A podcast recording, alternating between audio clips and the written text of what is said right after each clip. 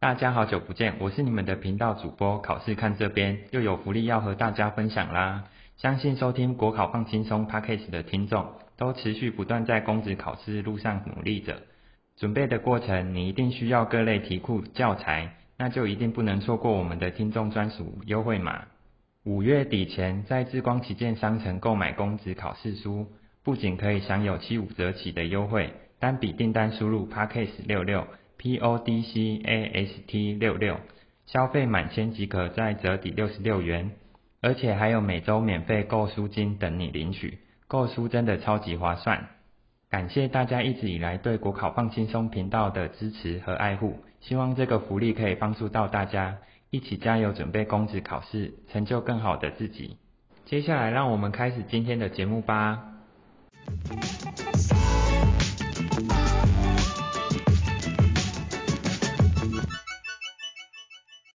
好，下一题呢，就是比较机车的题型啊，就是一百一十年地特式的数位化政府跟数位治理。那选这题的原因在于说，这题除了灵活之外，第二个数位化政府跟数位治理，一直是这几年我们学界重视的公共管理实务。好，我们来看一下这一题的题目。来，这题蛮机车哦，两题啊，我是就一并先讲。来，这题问呢，从新冠肺炎疫情以来。我国政府与民间组织已经善用资讯通讯科技，就是 ICT 作为因应。好，它有提供三个三个例子：口罩地图、疫苗预约平台跟实名足迹 APP，有更有许多民众使用。好，以这个背景为基础，回答下列问题。好，我们先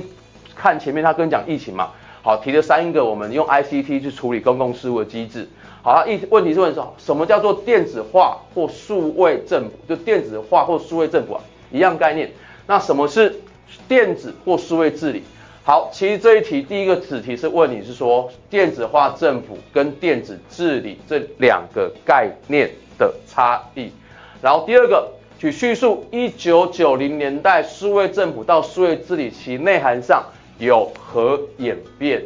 好，其实就是强调我们要说明怎么从电子化政府走向电子治理，就数位政府走向数位治理。最后，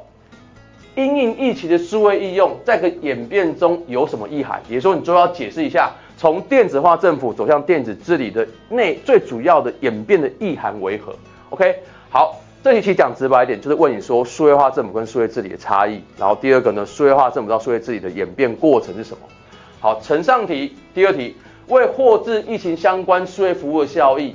政府跟第二部门盈利组织跟第三部门非盈利组织有哪些可能的合作？请以公私协力跟跨域制管理的角度来说明。好，所以这题问你说，针对疫情，哦，针对疫情，在电子治理的角度上面，政府。跟企业还有 NPO 可能会有什么样的合作方法？哦，请用公司协力跟跨域管理的角度来说明。好，也就是说叫你要去说明，哦，一个例子，哦，从公司协力，政府跟民间怎么去合作一个跨域治理的议题，或呢有一个公跨管辖权的公共事务的跨域管理议题，怎么用，怎么在疫情中去进行处理？好，那我们来看这题怎么去解。所以第二题是问你说啦，在疫情防疫中这过程。我们怎么去用公司协力跟跨域管理来解决？最主要讲一个比较实际的例子，所以这题蛮不讨写的。因为第二题的话，其实更直接要让你说解释一下有哪些例子来去说明他们怎么用公司协力或跨域管理来解决防疫的问题。好，所以第一题其实严格来讲啊，它考的就是数位化政府跟数位治理的差别。这一直是公共管理在电子化政府、电子治理里面非常重要考点哦。很多朋友会觉得电子化政府跟电子治理没有差，差很多。不然为什么一开始我们在治理那一章，不管在行政学跟公共管理，就会提到从政府到治理。所以政府到治理，其实这个词是不同的，代表说它内涵一定是有差异。好，第二个演进，来跟各位报告一下，这一题比较机车的地方在于说，其实从电子化政府到电子治理是跟随我们。国发会哦，国发会电子化政府第一阶段到第五阶段所做的事情。好，那我简单解释一下，其实一定在你们的课本有提到电子化政府跟电子治理的范围，这一定有。哦，这一定有。好，也就这个范围其实就是电子化政府的发展到电子治理的发展。来，我们去让大家有个印象。哎，这时候你们记得一开始叫一基础建设。一基础建设是说呢，你要买电脑设备哦，网际网络的设置哦，还有硬体跟软体的设置哦，资料库的设置，一基础建设。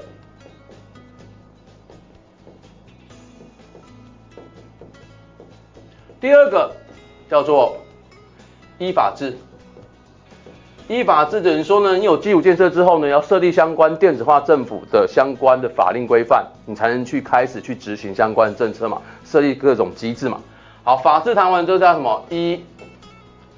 管理。来，一管理指的说呢，开始运用一些 ICT 资讯通讯科技与组织内部的管理，譬如说像是电子公文系统的使用，叫一管理。好，一管理之外呢，组织内部事情嘛，但是我们公共行政的发展开始强调外部的议题，所以我们开始提供电子服务给外部民众，叫一服务。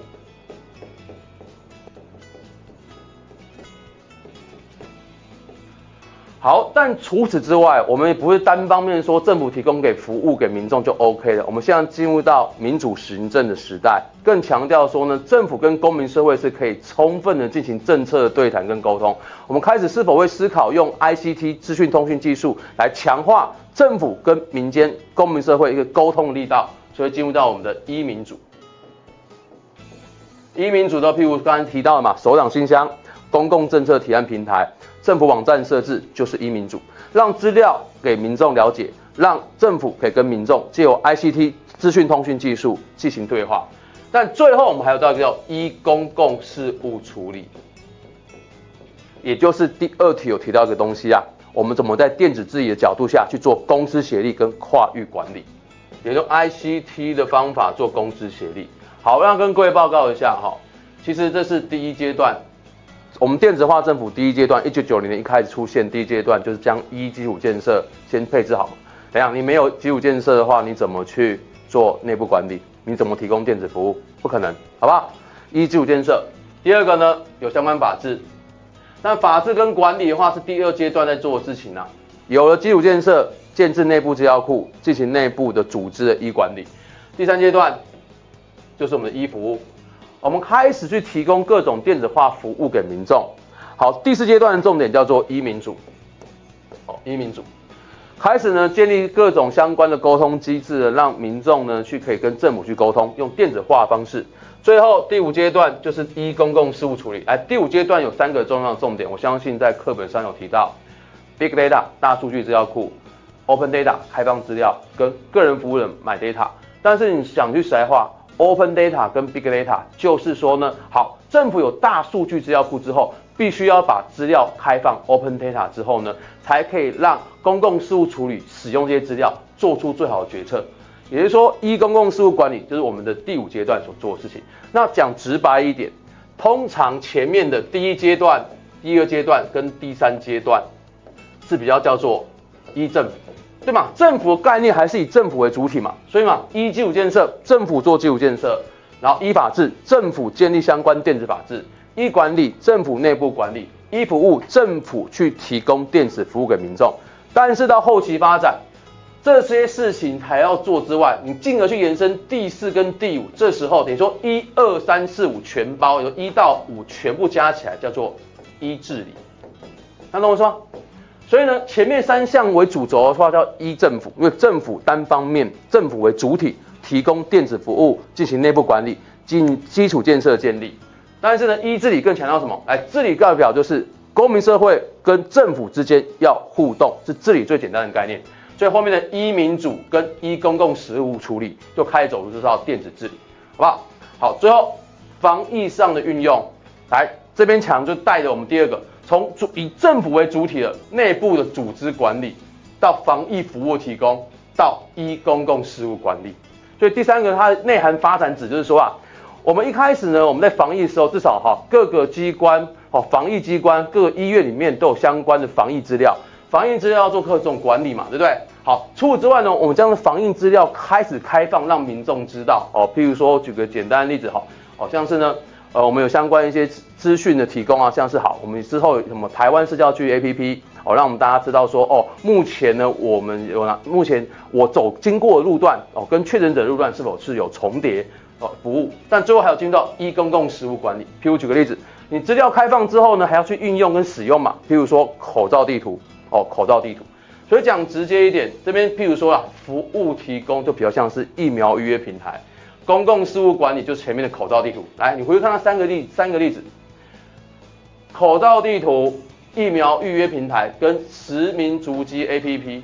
所以你看口罩地图跟口罩地图是 E 公共事务管理嘛，对不对？然后呢，疫苗预约平台是服务提供，然后呢，那个足迹 APP 的话也是服务提供。那说没有组织管理吗？当然有啊！一开始你要先有大量资料库的会诊，以它为基础，将资讯开放，让民众提供电子服务，最后进行公共事务管理，像公像口罩地图的使用跟分配。好，那第二题的话，就等于说啊，在防疫上面，我们有哪些从数位治理或电子治理角度的公私协力跟跨域管理的机制？哦，这题是用管理的角度去问的。好。来这边的话，观念厘清的话，待会我刚才讲过啊，所以我们发展就是从数位化政府到数位治理，因为我前面有先提到，我们快速带过啊，所以你看哦，国发会电子化政府发展的一到五阶段，就是数位化政府走向数位治理的一个路径。然后呢，跟各位报告一下哈，数位化政府内容就是一基础建设、一管理跟一服务，但是呢，数位治理内容更大，除了一基础建设、一管理跟一服务。哈，它是以政府为主体去提供之外呢，更重视的是一民主，开始跟公民社会沟通，还有一公共事务管理，开始用电子化方法进行一些公共事务处理。所以从政府到治理，所以数位治理的内容还包含到后面的一民主跟一公共事务管理。好，那观念厘清了解之后，这题就不难解，不过这题真是不好解就是了。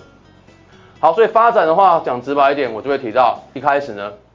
一基础建设，一管理。到一服务、一民主跟一公共事务管理，哦，所以一公共事务管理嘛，像是呢大数据资料开放、口罩地图、台湾社交距 APP，也可以称之为一公共事务管理的部分。好，好，接下来呢，也就是说啊，在防疫上面运用，我都会提到嘛，来一管理的角度，中央各部会跟地方政府相关防疫单位建构资讯整合平台。哦，对啊，我们一开始资讯要整合吧。各个防疫机关，不管是医院哦，或者说呢，各个地方政府都有相关防疫资讯，内部管理要先将资料库整合，资讯流通，流通之外能提供一服务，比如说一九六八 APP 哦，一九六八 APP 它最主要是让大家知道目前哦各个车流路段的状况。那为什么要知道这个？因为会知道景点的人数。不过这个还好，最重要这个台湾社交距 APP，对不对？台湾社交距 APP 啊，在比较严重的时候，不是呢，我们下载 A P A P P 之后。开蓝牙，这时候政府会把确诊者的足迹跟资资料放到他的资料库之后之中，然后台湾社交距 APP 它就会针对你的足迹去跟确诊者的足迹去做个比对。如果你在某一天经过某个路段，刚好跟确诊者是重叠的，它就告诉你说，好，这一天哪一个时间哪个路段你跟确诊者的足迹重叠，但是它是做个提醒的功用，所以这时候你开始关注，哎，我自己的身体是不是有些症状？好，那防御应用在一民主跟一公事务管理，像一九二二专线、口罩地图、简讯实名制，哦，都算是。好，所以这一题的话，一开始呢，把它定义要写好，写好之后呢，提到说它的意涵，强调说政府为主导的一基础建设、一管理、一服务，到后面的一民主跟一公共事务管理。好，所以第一题的话，我会建议啊，先开标把它写清楚，等于我刚才讲范围写清楚，然后防疫的运用去使用说，哦，在一管理做什么，一服务做什么，一公共事务民主，一民主跟一公共事务管理，它做些什么事情。好，那第二题呢，它是呈上题，来，他问你从公司协议跟跨域治理，我停问管理啊，改一下，好，管理的电子防疫，所以这题第二题还蛮讨厌的，第二题其实考要从你实务的例子去带这两个概念。不，你个概念先讲完之后，要举一个你觉得实务上面它在进行的防疫政策有公司协力，或者是跨域治理或管理的一个意涵。来这边的话很简单，我会建议，毕竟学科嘛，它题目都讲公司协力跟跨域管理，我会建议你就简单对公司协力跟跨域管理说明它的例子，好不好？好，那定义的话，这两个算是蛮常考常考的考点啊，其实大家应该都非常熟嘛。公司协议等于说呢，公部门跟私部门合同共同处理公共事务，基于一个平等、互惠、互信、共同目标、资源共享的共享的基础，然后以网络合作机制去处理公共业务。那跨域管理指的是呢，跨管辖权公共事务，因为呢。辖区的重叠导致权责不明哦，无法由单一机关、单一部门去解决，所以这时候呢，哦，必须用网络合作机制去处理跨管辖权、跨域的问题。好，这边我简单去延伸一个地方啊，有些朋友常问问题，公司协力跟跨域管理或跨域治理有什么差？来，差别在于说，跨域治理跟跨域管理的是比较范围比较大的定义，针对跨管辖权的业务，无法由单一机关跟部门解决，所以你必须由不同的机关、不同部门用网络合作方法去解决，所以不同机关跟不同部门可能是有行政机关跟行政机关合作，也有可能是公部门跟私部门合作。所以跨域管理跟跨域治理的机制有包含几种，譬如说行政机关跟行政机关的合作可能会有呃中央部际关系，中央政府两个行政机关或是两个以上行政机关合作。第二个叫地方部际关系，一个地方政府中两个以上的行政机关合作。第三个叫中央地方辅计，也说呢，中央政府跟两个以上地方政府去合作公共事务。最后一个是地方跟地方政府辅计，两个以上地方政府共同合作公共事务。但不要忘记还有公部门跟私部门合作，也就是公私协力是跨域管理和跨域治理中的其中一种机制。所以公私协力的概念范围比较小。专门聚焦公部门跟私部门的合作，跨域治理跟跨域管理跨的范围比较大，它针对跨辖区的公共业务处理，有包含公私协力，有包含行政机关之间的合作，像我讲的中央地方的辅机合作或地方政府之间的辅机合作，这都是属于跨域治理或跨域管理的方法，所以公私协力范围比较小。好，所以有差别在这边呐、好，那这边的话，方法的话，这边比较讨厌呐。其，但是其实这一题的题目已经跟你讲蛮多例子的，蛮多例子。所以从公私协力的话，譬如说，台湾社交距离 APP，它其实就是个公私协力，建置大数据资料库，来 APP 的这是政府来提供资料，然后委托民间台湾人工智慧研究这一设立，好，还有口罩地图的资料提供是政府，但是呢。口罩发发发放或者资料库那个地图的设置是民间去进行的。你说，哎、可是我不知道他委托是这个怎么办？你不用想太多，因为讲句实在话，你思考一件问题：政府怎么可能有资讯能力自己设计 APP？政府的 APP 一定是外包给民间的资讯业者。所以这一题问我用公司协议提到，就是用我们的台湾社交距距离 APP 跟口罩提名实名制来代表公司协议，因为政府它有的是资料，但是没有技术。现在政府像是 APP 这种专业技术的设置的 APP，一定是外包给民间处理，所以公司协力也会用这个资料库的提供由政府提供，APP 的建制由私部门建制。好，让跨域管理的话，来资讯整合用于医疗资源分配，好，确诊者足迹的追踪，还有简讯实联制，跨管辖权啊。也说题目上面其实很多的例子，就思考一下。在这些例子之中，有没有跨域的这状况？有的话，就拿来去举例，然后去解释就可以了。OK，好，所以这题的话，最主要就让大家碰到说，怎么去针对一个概念去厘清，特别是电子化政府跟电子治理。第二个呢，还有针对它的实际的例子去做了解。OK，好，那这边的话就是我的架构了，好不好？好，所以你开始第二题意涵哦，